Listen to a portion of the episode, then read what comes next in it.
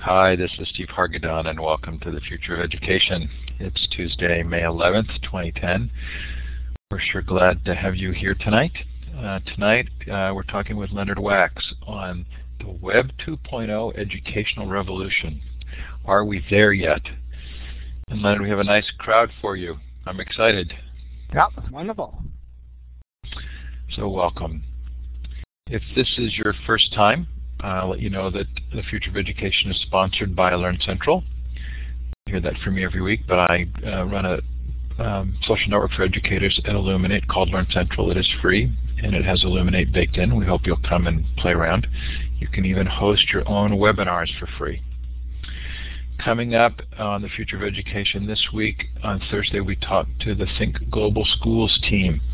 Uh, this is the new school. If you haven't been to Think Global Schools website, it's fascinating what they're they're going to be doing. Next week, Charles Fadel talks about school architecture. Michael Furdyk, one of the founders of Taking IT Global or Taking It Global, is going to be on the show. Uh, a week after that, Cathy Davidson, and lots more fun coming up. Um, I wonder if there's anything new on that list. Oh yeah, Paul Peterson, who just whose new book Saving Schools is out, uh, signed up to, to be with us on September 28th. If you've missed a show, we hope you'll listen to the recordings. The John Taylor Gatto recording has not processed yet. I had some kind of a problem with it, uh, but it is coming. We're told it is not lost, and it will be there. So later this week, we hope. Uh, Seth Godin is up. Anya Kamenetz, uh, lots of other fun sessions. Hope you'll listen to those. Students 2.0 at http://students20.com is up and running, and uh, we have student dialogue going on there. The idea is to create a place for students to pursue educational interests with each other and with educators outside of their traditional environment. It's an experiment, but we hope you'll come and play around there. EduBloggerCon, the Saturday before the ISTE conference in Denver on June 26th, all day, free. It's a uh, great event, uh, a, an unconference for those interested in social media and education and uh, it's always a lot of fun. I think we're in our fourth year now, so edubloggercon.com. Also that same day, brand new Open Source Con, uh, an all-day unconference on open source software in K-12 education. Same venue, the Colorado Convention Center there in Denver, the Big Blue Bear. And just announced our Global Education Conference. If you go to my blog at stevehargadon.com, we've put up a survey there that you can fill out if you're interested in this. A five-day, multiple times on multiple language, multiple track, virtual free conference in November on global education. Um, very excited about this. Should be a lot of fun. Lucy Gray is helping. Lucy Gray and I are organizing that. We've got a great team of uh, organizations helping to co-sponsor the event. So please pay attention to that if you are interested in global education and we'll hope to meet your interests. If this is your first time, Elluminate is a participative environment. You can, you'll notice that you're able to put things in the chat. I'm going to recommend that you go up to View Layouts and switch to the wide layout. It's much easier to see the chat if you're looking at it through the wide layout. So View Layouts, Wide Layout. And that chat won't fly by so quickly. At the bottom of your participant window, you can clap. You can do a smiley face, a confused look, or a thumbs down. You can also uh, raise your hand. We'll go to Q&A. And if you would like to ask a question using the microphone, look for that hand with the green up arrow, and that's how you would raise your hand. If you think that you would like to ask a question with the mic later, do go up to Tools Audio, run the Audio Setup Wizard to make sure your microphone is configured correctly. You're welcome to chat as much as you like in the chat area. Do be aware that uh, even though it looks like you can send a private message, Leonard and I see all private messages because we're the moderators. And Leonard can see the chat right now. Okay, this is your chance to do your first form of participation. Look for the wand with the red star at the end. It's just to the left of the map.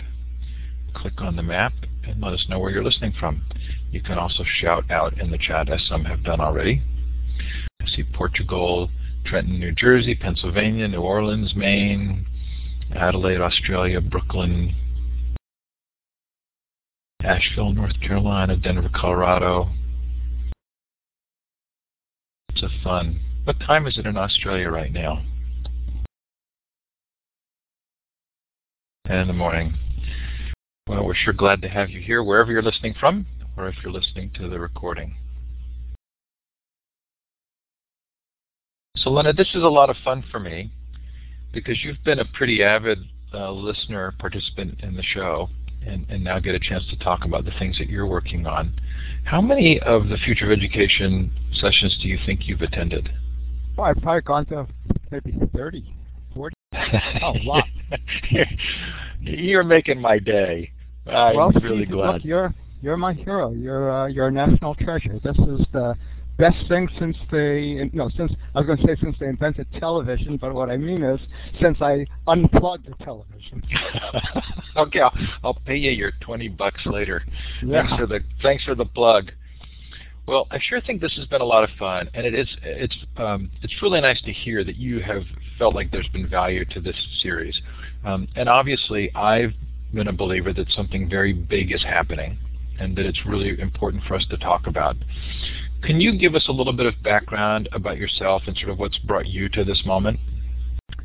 Well, Steve, the, uh, the the big background is I started out as a philosopher.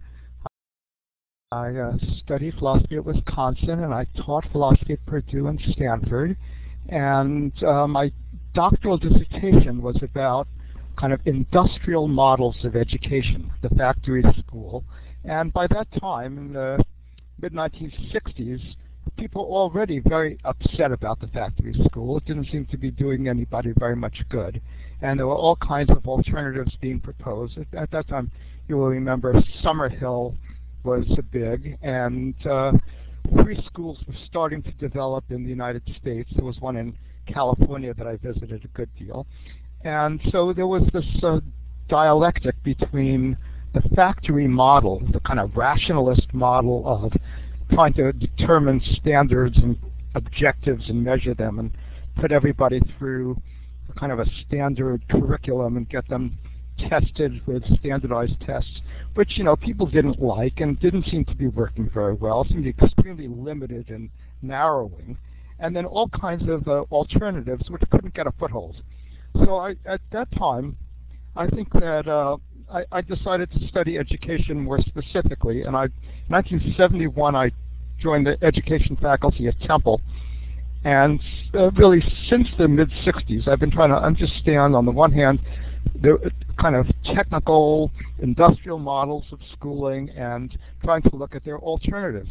Now, what's what's obvious is that in the last 40 years or 45 years or so since I've been looking at this, uh, many new things have happened, and in particular, the internet has just opened up such a huge world. And so now I'm just trying to think about what the implications of all that are. I mean, if you think back, there was a time when there were no books. And if you went to school, you went to school because, like, a teacher had a book. So the teacher could read the book. And that was what a lecturer was. A lecturer was a person who read something. And then we had, you know, mass production of books, and people could go to schools, and we'd, everyone would have a textbook. But most people had nothing except a textbook in their school, and so, you know, maybe there was a school library downstairs, but and the teacher had a small curriculum, but you were kind of bound by the uh, knowledge that was in that curriculum and that textbook as far as what could happen in a classroom was concerned. Class was cut off from the outside world and there was nothing coming in and nothing going out and so there you were kind of enclosed. And then you have uh, the internet and now the entire world is right there in the classroom and anything can come in and anything can go out. So that's uh, that's what I'm looking at.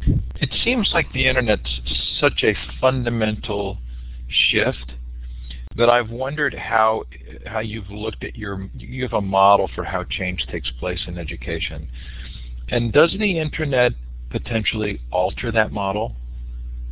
Well, I'm, I'm not sure it does. I, I think that the, the main thing is that the internet plays into the model. If you want to stick up a graph there, I think uh, if, if you look at, at the, uh, the slides that I sent you, somewhere in the in the Leonard, your audio got hard to hear for a oh, minute. Okay. So somewhere in the uh, slides that I sent you, there is a uh, slide about the revolutionary model. Uh, so I can tell you where it is roughly. It's I'll pull it's, it up. Uh, around page seven. Okay. Okay. And so if you if you can get that, I don't know if you can get that up, uh, but I can I can talk about it. The, the thing is, the the the internet stabilizes the situation of schools, and it does it in a lot of ways. It first it makes it kind of ridiculous to the the classroom around just tiny little knowledge when there's just everything that's available can come right. And so people will want to use it. And as they start to use it, for example, Classroom 2.0 start to try to use all of the blogs and wikis and curriki and projects and collaboration like will destabilize classroom process because you know they'll be getting into something interesting and then no we have to go back to that lesson back to the four parts of the frog or the state capitals of the United States or something because it's going to be on some some exam so there's going to be a big tension that's introduced between the uh, ordinary day-to-day -day process of the classroom and what's possible with the internet. And then teachers will start, and, and other people will start to try to make alternatives uh, of various sorts where they try to be using the web in the classroom and people will be having learning activities outside the classroom using uh, web tools so that the whole classroom will be just surrounded by all kinds of rich learning experiences that are so different from what's going on in this school. And that's, I think, the kind of the first driver of big change. So Leonard, I can hear you okay, but it's not terrific, and we're getting a couple of comments that the sound is breaking up. Would you try and raise the volume of your microphone just a bit? Sure. Uh, how do I do that? Let's see. Well, you sound better to me already, maybe just by getting closer to the Okay, mic. Okay, let me stay close to the mic like this. There you go. And also down in the audio area, you'll see a little slider that lets you move up your audio volume, your microphone volume. Okay, oh, good. Yes, I can see that. You sound Uh, very clear to me now. I hope the chat is, yeah, the chat's saying you sound much better. Okay. So why don't you better? take, yeah, that sounds great. So why don't you kind of take us through this change process? And I mean, the first thing that came to mind for me were things like the United Breaks Guitars video, where all of a sudden sort of traditional ways of thinking about institutional change have been upended because of the ability for the audience now to mobilize. And I think of, you know, the Classroom 2.0 network or EduBloggerCon or EduCon or conferences where educators are now creating their own conferences around what they want to talk about. So how does, the, go ahead and go through this process and sort of describe how you think the, the internet plays into it. Okay, sure. Well, first of all, we have uh, an institutional misalignment. We have schools that don't permit any of what's going on outside of the school to get to get in and interact with what's going on inside the school. Uh, I mean, uh, people no longer work without the internet. They no longer play without the internet. They uh, they get information. They get jobs. They even do their jobs often over the internet.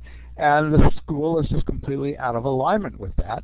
And so you have these uh, uh, constant anomalies. The school is, you know, as everybody knows, preparing people for uh, kind of non-existent jobs when all the jobs basically make use of the internet. The internet's a learning tool. So then you start getting protests and attempts at reducing these anomalies and ad hoc alternatives, like the ones you've mentioned. Classroom 2.0 is is an organized movement of ad hoc alternatives. Everybody's doing everything they can think of using the internet in their classes. What we don't have yet, I think, is a really good synthetic vision, something like Horace Mann's vision of the common school, or Charles Eliot, the, the president of Harvard's vision of the high school at the end of the 19th century. We don't have a clear idea of how all of these pieces can, can fit together into a new constellation, a new grammar. And that's, I think, the next step that we're waiting for. Uh, in any case, once we have that, what's happened in the past, at least, is that responsible leadership has then come forward. Horace Mann was not the leader of the common school movement, Steve. A guy named Carter was the real leader of the common school movement. But when it looked like the common schools were going to replace the kind of shaggy district schools that were kind of half functioning all over Massachusetts, they gave the job to Horace Mann because he was the president of the Massachusetts State Senate. So it was a sign that now officials are going to take this over. When Horace Mann started the common school movement, uh, he really hadn't anticipated all of the uh, problems that it would run into. For example, the Catholics essentially wouldn't play along, and they started their own schools. The older school teachers wouldn't play along, and they tried to resist the new developments in the common school completely. And so a lot of backing and filling and renegotiating had to take place. But eventually, the thing was ready for uh, a, a kind of negotiation, like we have these blue ribbon committees, and then you get new legislation, and then you start getting new institutions that are like the the, uh, the, the new model. So where we are now, it seems to me, is that we've got tremendous amounts of ad hoc alternatives, proposals, experiments around the core of the schools. But we don't yet have two things that are absolutely necessary to move forward. One is a clear synthetic vision of what the successor institutions are going to look like. I mean, all the particles in the world don't make a new a new institution. You need a pattern that that connects them the way all the pieces of the current school system are connected into a clear pattern. Once we have that, then we can have a Secretary of Education, for example, like like uh, Bell when he was uh, Reagan's Secretary of Education, was uh, led the move toward uh, uh, a nation at risk. And what we we're not ready for that yet, I don't think. That's why I, I call this "Are we there yet?" Because we're not yet aligned enough on a clear vision of where we're going for a big shot to kind of be appointed to come forth out of the kind of powerful structures of society to lead us to the next stage. So Leonard, we're getting a little bit of audio breakup again. I don't know if it's because the mic has moved a little. No, it may be as I talk. I just find myself moving away from right. I think that's true because you've come back clearly again. Okay, good. So I, I, so this is fascinating to me because what I love about this model is the recognition of the need to go from step to step. Mm-hmm. In the same way that a product uh, uh, that you often hear that it, it's really not the idea of a new product; it's the implementation. Because right. you have to, each step has to actually have an audience to go to that next step. But what's intriguing to me about it is, I don't think that you could have described Wikipedia in this way. And so I still have this little curious, curious voice in my head saying, do we still need the emergence of responsible leadership for change in this world? Well, you know, Wikipedia is an interesting case, or, or Linux. I mean, they're interesting, but nobody sends their kids to Wikipedia in the morning when they go off to work. You have a, a, a you know, the encyclopedia is a very important structure, obviously. Now, Wikipedia has pretty well preempted that space, just as Linux has moved in in a very, very powerful way in the uh, software space. But schools, I think, are different in that they are uh, structures that are created by legislation. They are uh, uh, tied with very, very powerful forces like the publishing industry and the like, and they provide for many, many opportunities for parents and a community that would have to be replaced by something at least somewhat like them. I mean, even if Dan Pink is right, and many, many more of us are going to be free from working at a 9 to 5 job, a very large number of parents are going to need a place, a safe place to send their kids in the morning. So that they can't they can't bail out. I mean, even if there was a wonderful cyber school at home that they loved, they can't leave their kids at home. They need to be able to put them into some kind of a safe place. And the the, the, uh, the it doesn't seem to me that we're quite at the point yet where that's going to exist. Now, you know, I think we're on the verge of that in some ways. Idaho has just started a digital learning academy. I guess you know about this, Steve, right? The um, Idaho. The it, Idaho. This isn't the David Wiley, but is this a different one? Yeah, David Wiley's is in Utah. Uh, this is a fundamentally different idea. David Wiley's school is a high school. It's a high school just like uh, the high school my own son graduated from, uh, Pennsylvania uh, Cyber School, PA Cyber. Uh, David Wiley's school, you know, you register, you go there, there are teachers, you're in a virtual learning environment just like Elluminate, and you collect uh, credits and you get a diploma. In the Idaho version, which I think is just absolutely revolutionary, it's not a school. It's a utility for schools. And every high school is connected to it in Idaho now. And they are pumping cyber classes into every single high school in the state, which means that every school has, just like out of, out of nowhere, become a blended school. That is, kids can take a cyber class or a face-to-face -face class. When they're taking their cyber class, they don't have to be in school to take it. So that every school is a blended school. And that happened overnight, and happened because of a, you know, a little bit of leadership in Idaho. Uh, but it's still a factory school in many ways. Still state standards, uh, a standardized test, so that everything is restricted by the confines of predetermined learning taking place in a in a set environment where you have uh, predetermined content and a predetermined exam.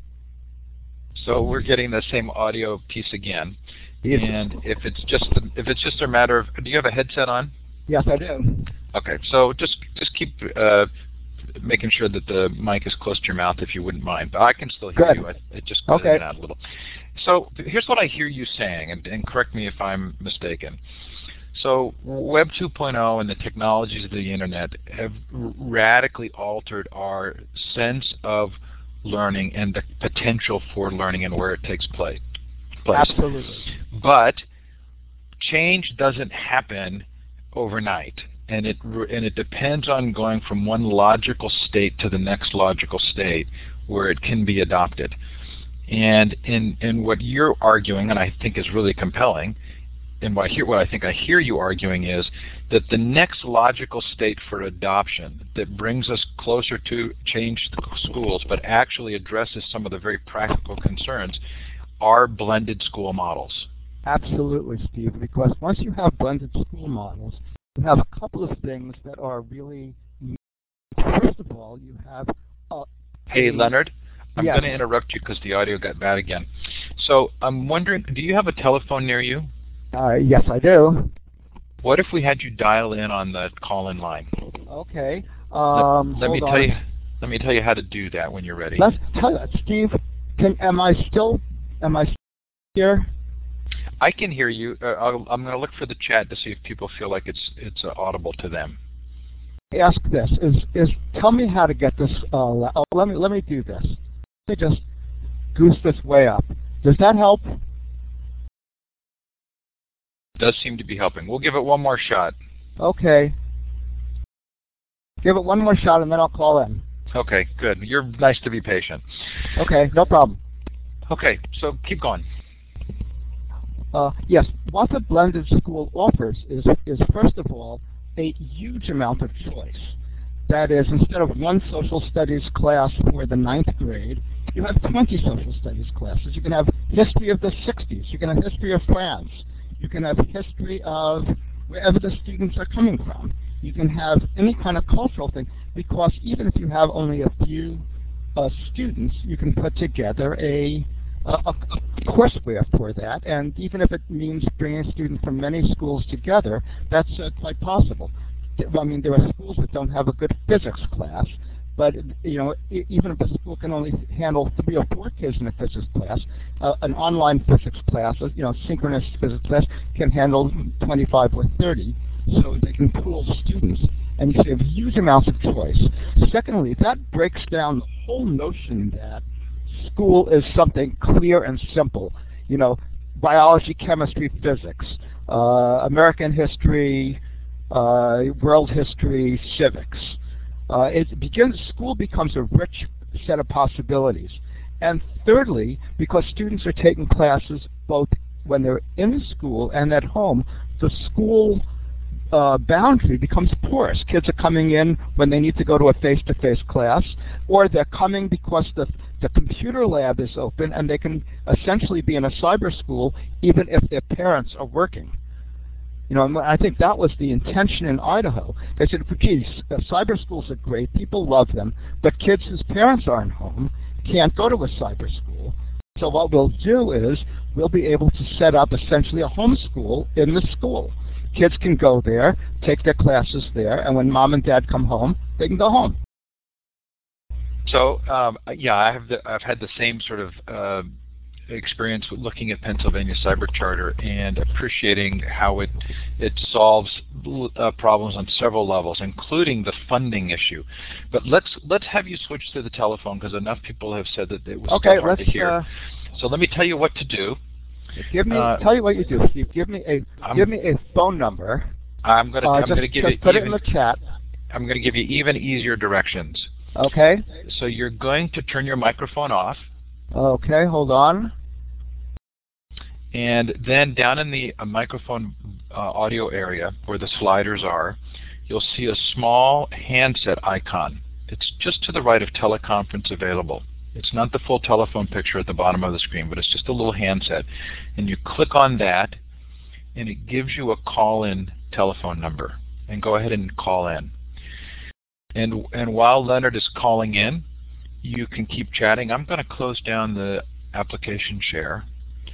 And um, if anybody wants to say anything or grab the mic, please feel free to raise your hand. But I'm intrigued by this because for me, this is a really good balance between the kind of passion I feel about how education is changing, but an understanding of how educational institutions uh, will change.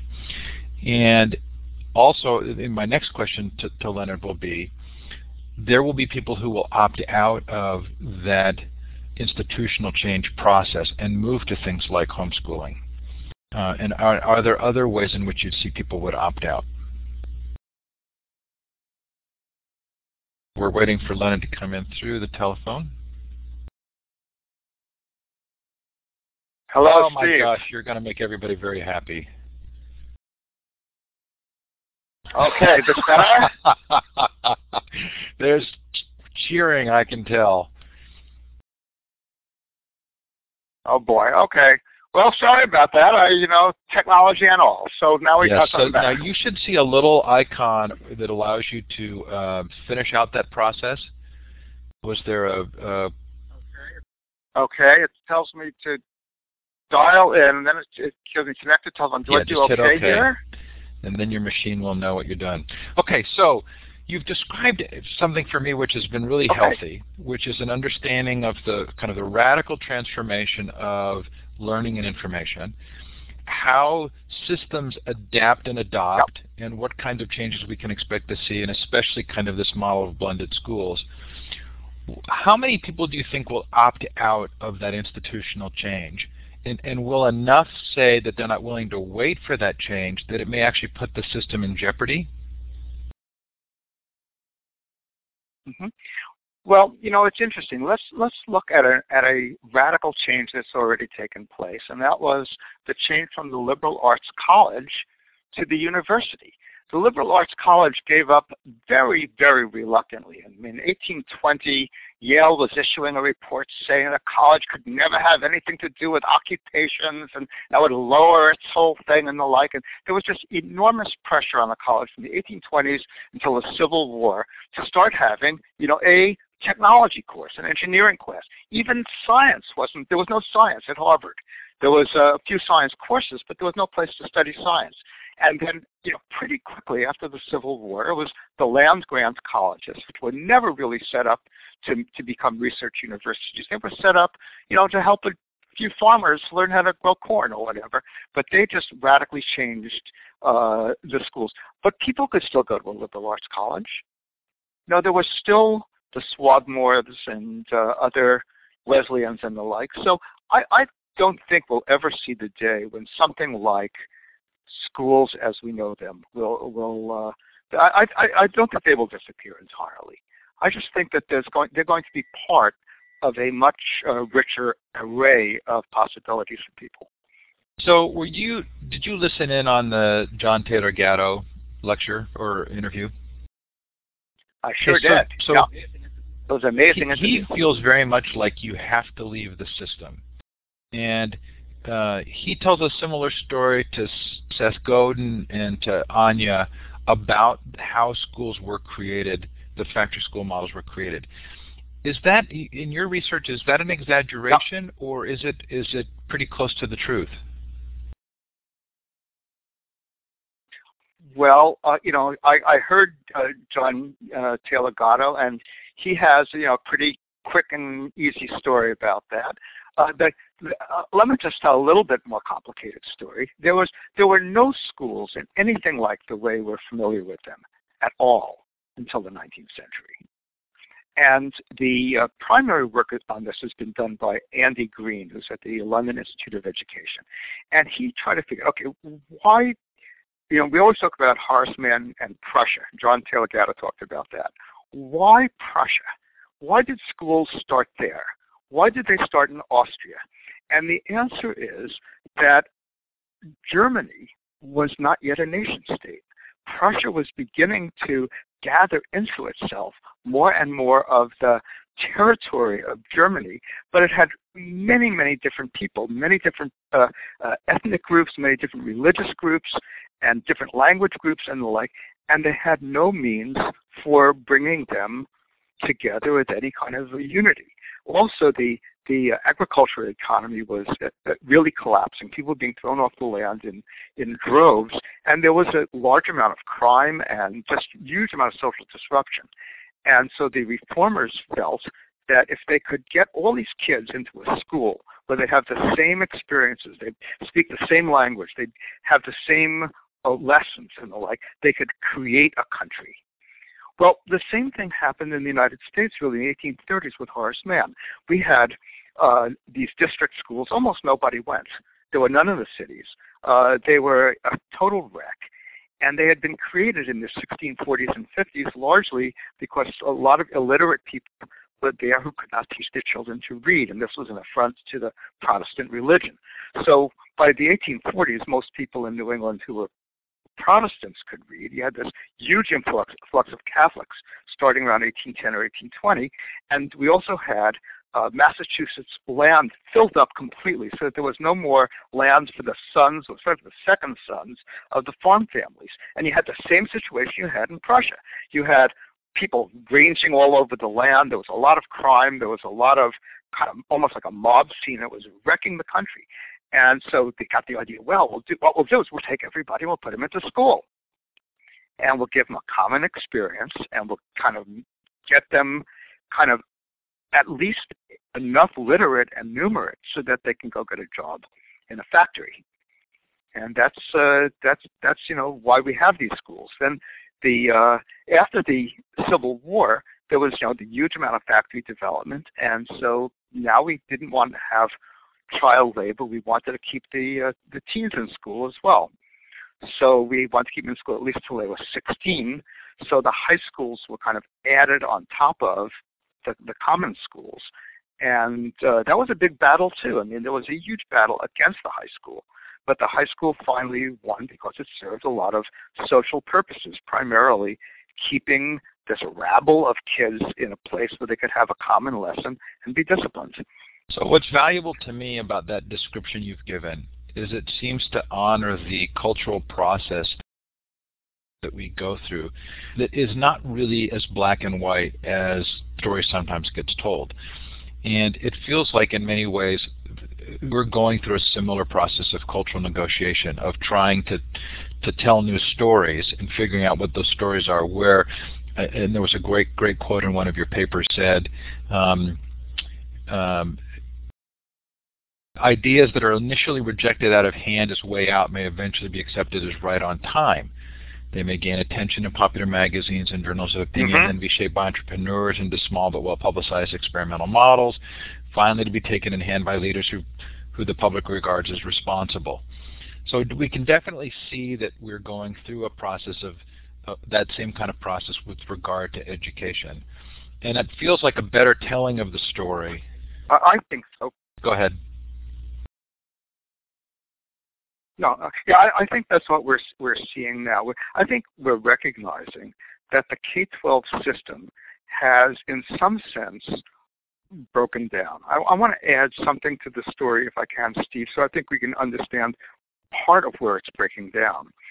The the K-12 system, when it was envisioned in the uh, 1880s and 1890s, was never thought of as a universal secondary education system. The secondary school was thought of as a very special school for special kids. The ones who would get the middle management jobs, the ones who would uh, be thinking about uh, the book, you know, the bookkeepers and, and the like. And so it might have been envisioned at first for 20% of the of the population. And in fact, you know, well into the 20th century, only 20 or 30% of kids graduated from high school. And the result is that the high school was a differentiator. It was a sorting machine. It said, these kids are better. They've learned more. They've stayed in school longer, and we can then accept them as uh, appropriate for a higher level of employment. They were differentiated. But then, then when people thought, well, if if they're getting that, I want it for my child as well. So we had, you know, first of all, in the in the 18 in the 1910s and 20s, we got the vocational comprehensive high school. So more people started going to high school before working and graduating before working in uh, industry, and well, as we've moved through the 20th century, more and more and more people have gone to and graduated from high school. And the result is a high school diploma no longer differentiates you. You don't get anything special from having it. And not only that, but even worse, because we've pushed everybody we could through high school, the high school diploma is no longer a proxy for anything that you've learned. Is there a parallel story there so well, we have a that, system. That the actual uh, music uh, uh, education itself has decreased, uh, or, or have this have the go ahead. But it has to it has to decrease. When you had only 20% of the students there, they were the ones who were selected because they had, maybe they came from middle class families, although that wasn't always the case. Maybe it was because there were more books in the home, parents felt more, more, you know, in favor of education. The kids picked up things quicker, so that in fact, a high school diploma not only distinguished you by virtue of having a diploma, but also of having learned certain things that other kids hadn't learned once you start having every single person that can possibly get through the high school, through the high school, it means that you've had to readjust the curriculum downward to the level where the lowest person can get a diploma. So there has been a, a huge decrease in what the high school diploma means, and it's not because anyone's dumbing anything down in, in any in any uh, negative sense. Teachers will always respond to the students in their class by negotiating a peaceful classroom. You can't do otherwise. I mean, there was this thing I read in the paper the other day about algebra for all. And uh, someone had discovered that algebra was the key to getting past uh, the early years of high school and graduating and maybe even going to college, getting a good job. So somebody got the idea, well, we'll give everybody algebra. Well, the problem was some kids, as this newspaper article said, were eight years behind in math. Well, algebra is a ninth grade subject. If you're eight years behind, it means you can't add and subtract. And they were in algebra classes, and so the result was that they learned no algebra, of course. In fact, the teacher wasn't even using an algebra book with them. But the kids who had previously been in the algebra classes and now were in the algebra classes with them, they didn't learn any algebra either. So the algebra for, for all uh, process ended up in nobody learning any algebra. And this is not because teachers are dumbing things down. If you have a class of kids, most of whom are not ready for algebra because their arithmetic skills aren't up to it, nobody's going to learn any algebra, and the teacher's not going to teach any algebra because teacher's sane. She knows what she can accomplish in a given day. So um, fascinating kind of story here. And uh, do the testing companies play into this at all? One of the the, the criticisms I hear a lot is that the testing companies have actually reduced standards of their tests in order to be adopted more highly by states where the scores weren't as high as they should be. Does that end up being truthful? Yes, I think it is truthful, and also it's an auction. States are going to look for a test which they can do acceptably in if their schools are going to be you know, labeled as failing schools, and funding is going to be withdrawn, and teachers are going to be fired, and the like. I mean, can you imagine what a disruption it is to the system? So suppose you had a state superintendent of instruction, or a bunch of superintendents in the district, in the schools in, in, in the state in various districts, and they said, we want the highest standards. Well, you know, it's going to create chaos. You can't close half the schools. You know, and so the result is that anytime you try to uh, make these assessments through standardized tests, and the states can have kind of choice of which test they're going to take, they're going to try to find a test that's going to reduce the damage. So how could it be otherwise? Deanne says in the chat, is it only the education system that is broken? Question mark, question mark, question mark, question mark. Are we going through a little bit of a crisis in meaning?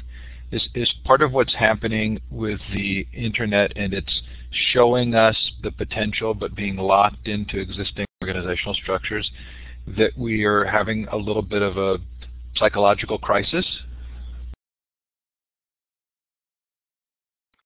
Well, you know, I, let me let me just try to simplify that one bit.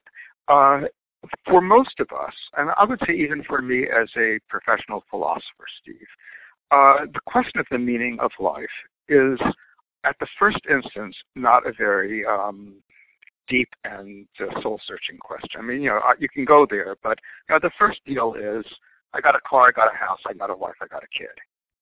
You know, if you have all of that, your life is pretty decent.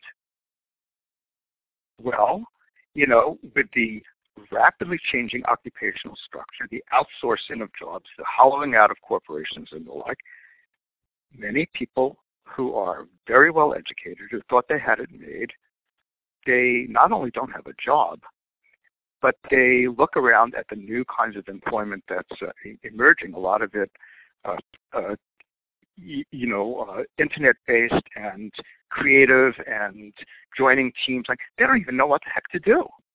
So I would say, just on this very, very simple level, there's a very large crisis of, of a psychological kind in a society because many people are, you know, quite lost. They, they, you know, they're they, they've been eliminated. Maybe their whole way of working has been eliminated, and the internet has a huge uh, place in that. Know, you had firms. I mean, I just I give one example. I was looking at, at a, uh, a a school in Malaysia that has thousands of students and two teachers and all the other teachers are part-timers and they're uh, I'm sure just sort of piecing together a livelihood. Well, that has to be just a very troubling situation.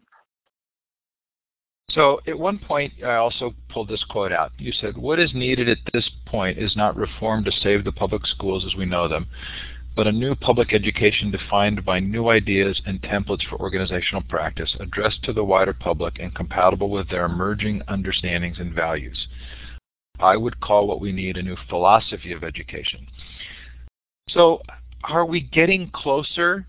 Uh, uh, where are you seeing this uh, take place? And, and um, not, not the practical move, say, towards blended school, larger philosophical understanding yeah. together.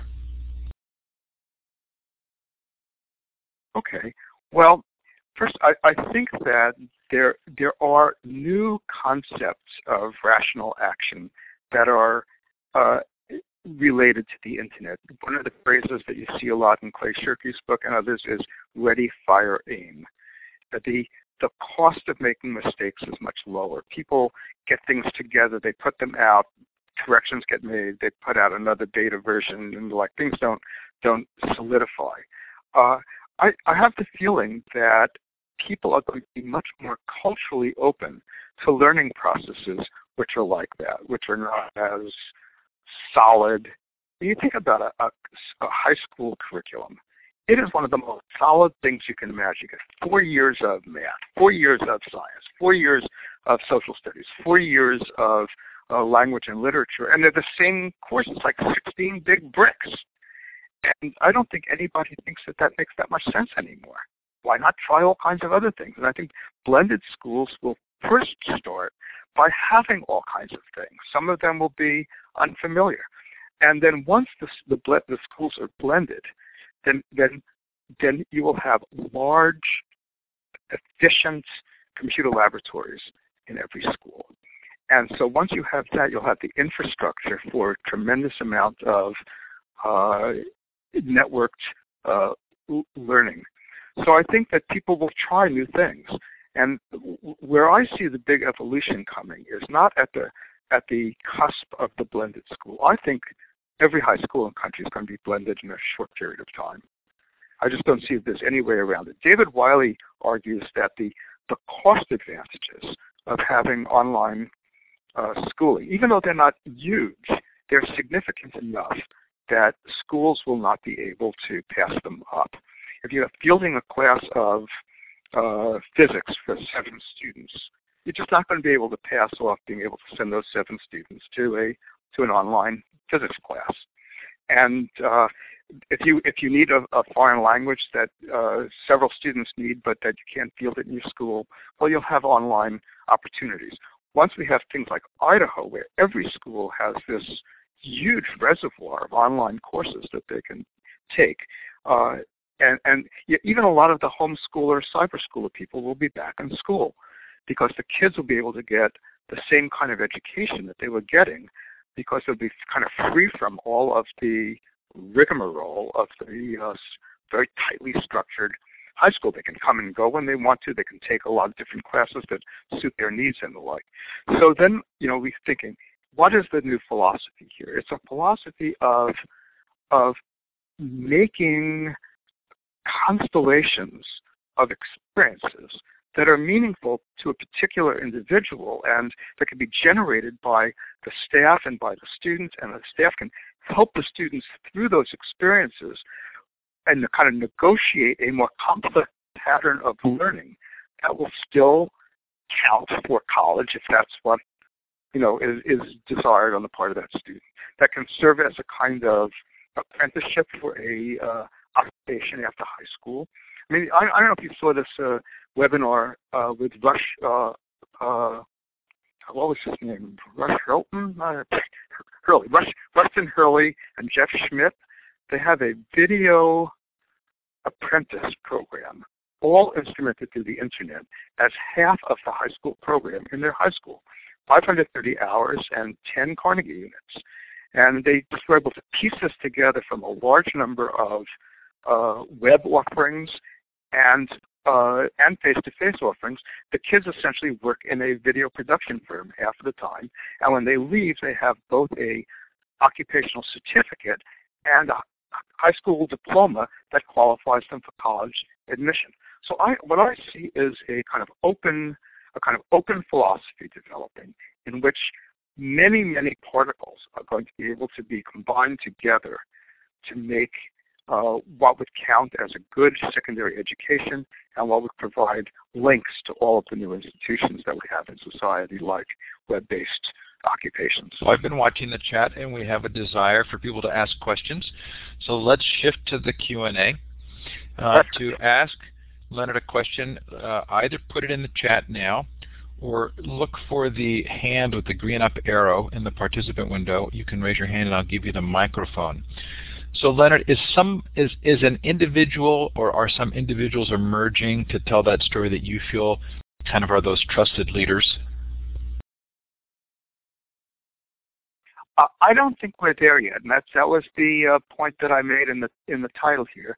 I was talking to Curt Bonk about this on Friday night, last Friday night, and Curt and I agreed that we are not at that place yet. That the uh, the pieces are in place, the technologies are in place. The uh, experiments are getting done. the schools are becoming blended. As they become blended, they'll be more complex. As they're more complex with, with all of the computer labs and like all kinds of new possibilities will be there.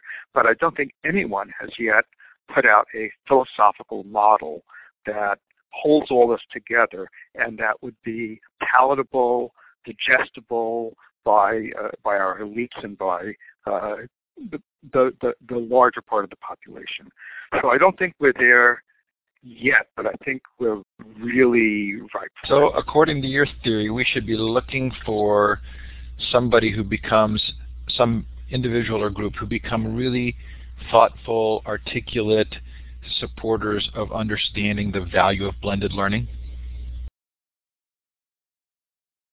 I would say it's not just blended learning, but going one step beyond that to see how once we have blended learning, we can have a much more open learning environment because we have the kids in or out of school, I mean, moving through that boundary on, at, you know, on a voluntary basis.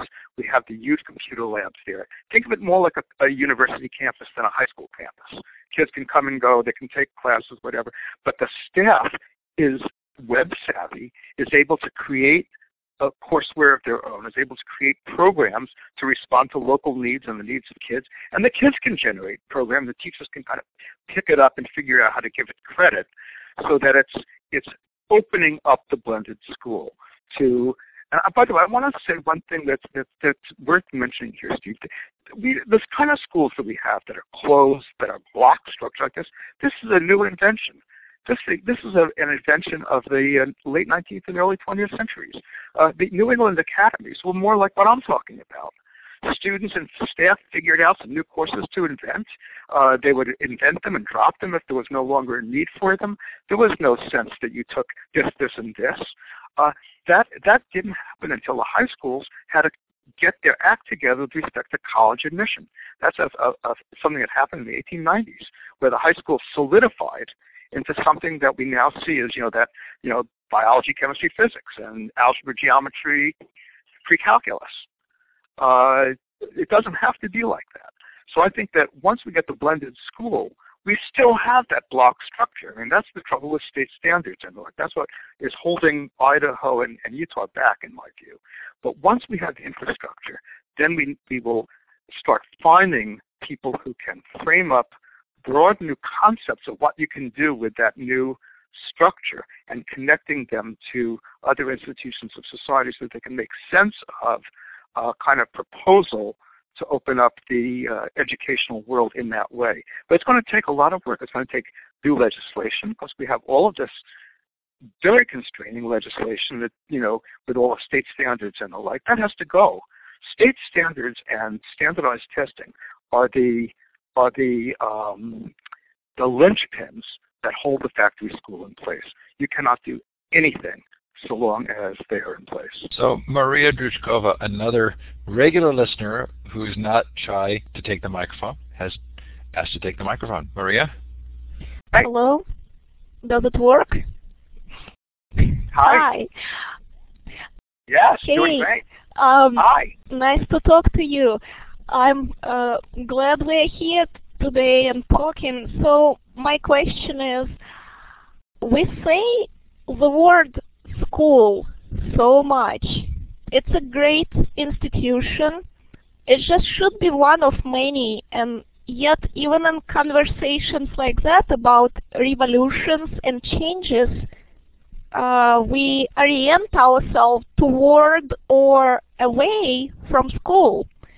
Can we talk about like a dozen more of uh, different places and institutions and groups and so on that can work? That's a, that's a wonderful question, and the answer is sure. We should be talking about many other institutions that are centers of learning. Nonetheless, I think thinking about the school is a way of creating a kind of continuity. You have unschoolers. I would be one myself, except my kid never wanted to be unschooled. He wanted to go to some kind of a school. You have homeschoolers. Most of them are pretty well locked into a, cu- a curriculum. So I think, and, and parents, especially of children, you know, from 5 to 12 or so, they are desperate to have a safe, nice place for their kids. So I, don't think we're going to eliminate school altogether. My thought is that we retain the notion of school, but we loosen it very, very much. In, in Germany, kids go to school through nine grades, and then they have the option of going into apprentice programs. I think this is fantastic. When they go to their apprentice programs, they go, for example, a nurse goes to a hospital. A, I, I met a girl recently who was a professional book binder. She can design books, she can design the cover, she can make paper, she can design fonts. She's 19 years old. She went from ninth grade to a bookmaking firm, a publishing firm that that actually manufactured books. And at 19, she has the full uh, uh, uh, possession of the craft of bookmaking. So she was still in a kind of school-like program. She went to classes half the day, and she worked half the day, and she actually got a got a wage. So I, I don't think it's going to serve our revolutionary purposes well to say, well, this is not school. It's it's like that, you know, like Marx's phrase about the withering away of the state. I don't think we're going to see the withering away of the school. I just think we're going to see the, the context of learning much broadened. And I think there still will be some kind of central core that will persist. And if we're going to call it, and you know, like in, in the case of these apprentices, they were still going to a kind of school program, even though it was at the firm where they were working. Uh, it was a continuity of their of their learning, and it was something that enabled them to get a high school diploma and even go to university if they wished at a later point. So I'm kind of for very much weakening the concept of schools, that it includes learning in all kinds of uh, environments that are somehow connected loosely to a, a core of schooling. But I, I'm not for the withering, the total withering away of the school. I think that that I don't think you can sell that to anybody. I think it's just too strange notion. So Ken has asked, and I think maybe it came up before and, and went by too fast in the chat. He's asked about uh, discipline and standards, and his concern, I think, that uh, that the loss of them could lead to problems. Well, you know, I don't think we have them right now. I mean, it's uh, it's like we had algebra for all, we had high standards, we had kids who were eight years behind in ninth grade. I mean, who's kidding who? You know, we, we decided to put in these these statewide tests, and we had huge numbers of failing schools. We have kids who are graduating from high school functionally illiterate. So I think you know the question isn't you know some kind of uh, fantasy about standards. The question is really how can we get as many kids as we possibly can uh, into a situation where they are learning a lot, uh, making progress in their lives. I mean, kids know about this this uh, business about the high school not differentiating. They know that a high school diploma is not going to get them anything. They know that it doesn't that that that if they don't go to college, and now college because we, we're, we're essentially moving the situation to college. In 1900, one percent went to college. Now we're, we're boasting at 50 percent, 60 percent in institutions of higher education. Uh, well, you know, there's going to come a point, and it probably has come already, where a college diploma is not going to get you much. So people have very little motivation to persevere and to learn much, and the result is, as, as we said earlier, that standards drop away. People would learn a heck of a lot more. I mean, like this girl I met who was in this bookbinding program. I said, why did you go to uh, apprentice rather than continuing in high school? She said, so I didn't have to study. But she didn't really mean that. She meant so she didn't have to take trigonometry. So she didn't have to memorize the four parts of the frog. So instead, she learned how to make paper. She said, paper is very sexy. She was in love with what she was doing. And when I met her, she was in Oxford, England. I was at a conference there, and I met her because she was staying at the hotel I was. She was interviewing for a high-level professional job in a book manufacturing industry in Oxford. She got the job, too, 19 years old. Leonard, it's... So that's my answer to the stamp. It's hard to believe. Let's be real. Didn't mean to interrupt you. Hard to believe we've reached the top of the hour. thanks to you for coming tonight. Um, I'm I'm anxious for pe other people to be able to read the material that you sent to me. Is that available somewhere, or are you comfortable putting links up for that somewhere? Uh, I would be very, very pleased for you to put any of it up that you wanted to, Steve. It's all in a preprint form. Much of it is available uh, only through these, you know, lousy, copyrighted uh, uh, journal things. I mean, the way I understand the rule is that you can always send a preprint to anybody. So most of the most of what I sent you, I think, was in preprint form, and if not, I can send it there. Uh, I don't have a good website where I can put it all up. Uh, what I could do, and maybe you and I can figure out how to do this, I could wrap a lot of that stuff together in a copyright-free manner and we could figure out how anyone could get it. well, uh, I'm glad to help you. Right I'm certainly glad to help you in any way. I can also go ahead and just put it into the uh, event, the the post for the event at futureofeducation.com if you're comfortable, and make make it available there. Perfectly comfortable with that. Okay, I'm going to do that perfectly comfortable with that. Okay, I'm clapping for you. I'm really delighted that you uh, reached out and asked to, to participate in this way. And I feel like we've had a really good conversation tonight, and I hope that it continues. Um, I'm hoping that you'll also kind of take us to the next level of, you know, where do we take futureofeducation.com to, to continue to be a, an important part of this discussion or a helpful part of this discussion. Uh, I do want to make sure that people know that well, Steve, I don't think you could do. I, I want to say I, I don't see that you could be doing anything better than what you're doing. You're doing absolutely everything right as far as I can see. Every time somebody writes a new book, they're there. There's Allan Collins, bang, he's there telling us that 95% of the kids hit school. Well, we understand why. It's great. It's great to have him on. Clay Shirky tells us about all the things we can now do. We can, you know, right, we can we can share, we can exchange, we can cooperate, we can collaborate.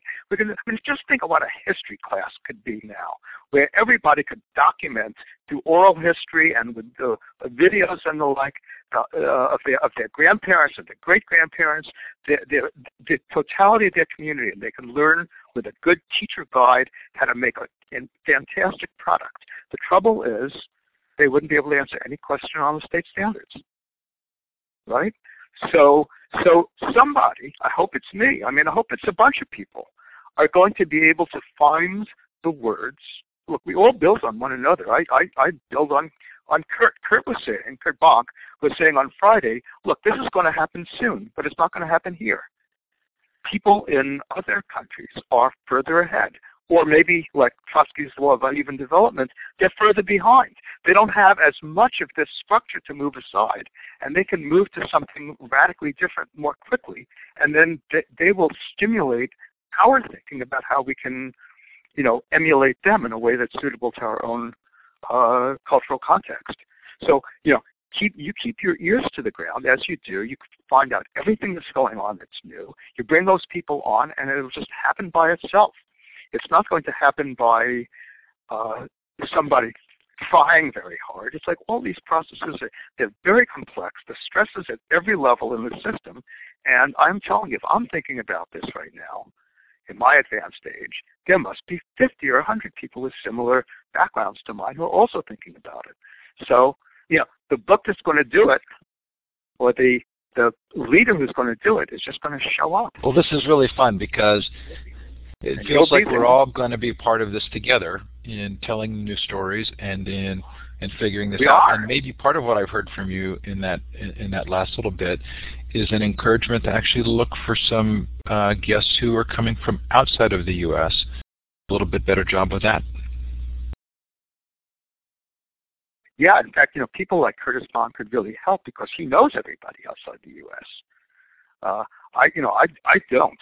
I mean, I mean, know people in the UK and the US, but Curtis has been everywhere. So he could probably give you some nice hints about places that are further along in this than we okay.